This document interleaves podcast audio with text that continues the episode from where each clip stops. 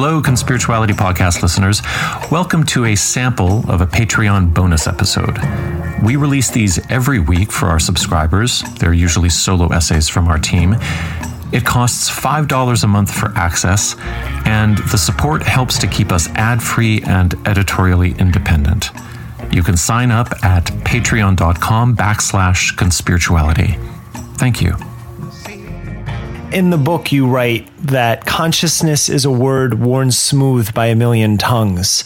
And there are so many different definitions of it. And I would love to just get your take on what you feel is the most succinct definition of consciousness, and as well as what an instinct is in that regard. By calling it an instinct, I'm saying whatever it is we're talking about, it comes with us. it's uh, it's what it's a phenomenon we all experience, and it's constructed obviously by the brain.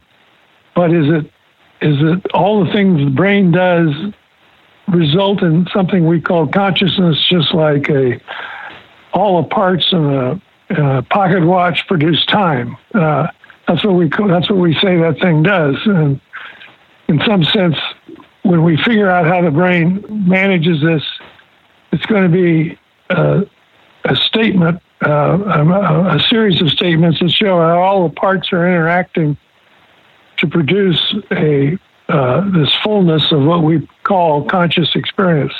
So what it, what that to me in the says is there's no simple word to say. Well, consciousness is. A, I guess here, here, here's what a lot of people think someday there's going to be a statement well, consciousness is an interaction of the neurons that go between the prefrontal cortex and the uh, uh, nucleus, uh, whatever, and then uh, are energized and modulated by blah, blah, blah, right? Yes. And that is sort of a, uh, a network idea that somehow this network adds this special dimension to our lives.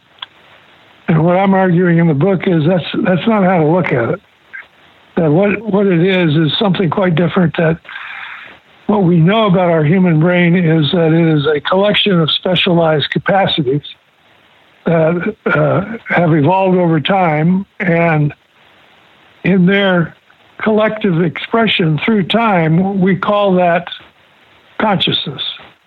And so that that makes it when you take that framework, it makes it very difficult just to give a quick and snappy definition of what it is. Does that make any sense to you? Absolutely. I mean, that's you've you discussed that, and it's one of the challenges of this whole field, this whole discipline, um, not just neuroscience, but I would argue science, is that there's so much complexity, and trying to trying to explain it in an easy to digest format is is very challenging because you risk losing something in the process. Right. Absolutely. Now, most people they feel as though in that identity that they are one thing that you know it has emotional shifts and moves back and forth but you make the argument and i've i've seen this argument before where we are not you know where the me right now sitting talking to you is different than the me that was in the car driving over here because I suffer from minor road rage driving around the streets of Los Angeles. so I tend to be much more on edge when I'm there. But when I'm in my office, I'm much calmer. And that literally is a shift of perspective. But this, this idea of the, uh, that we're this one continuous being persists. Why do you think it's important to understand that we are constantly different beings? Well, because we are. I mean, we're, we're we're constantly modulating our feelings about whatever it is that happens to be up, as it were.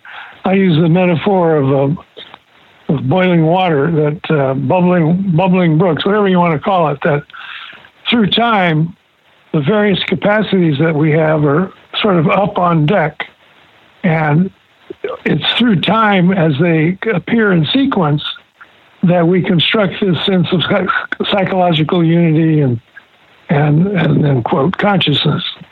So if you think about it as a series of capacities that are expressed through time, you have a different different way of looking at it than this thing that just is there, and we'll find the circuit for it, and that'll be the story.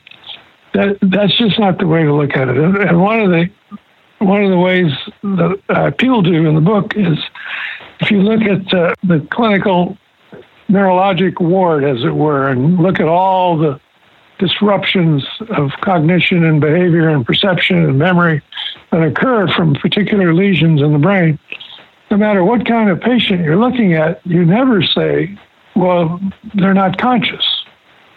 Whatever this thing is that we think that it gives feelings to our experiences always seems to be intact. So, in some sense, you can say you can't stamp it out. You can't stamp out consciousness. So you, you take that and you think about it for a little bit and you say, well, maybe each of these specialized capacities that we have has its own enabling mechanism that at the moment it is up, as it were, as we're these things come in rapid sequence one after another. Each system has its own enabling uh, networks or capacities to give it give us that feeling about the capacity. See, that's what basically consciousness is. It's a feeling about the thing that is happening at that moment.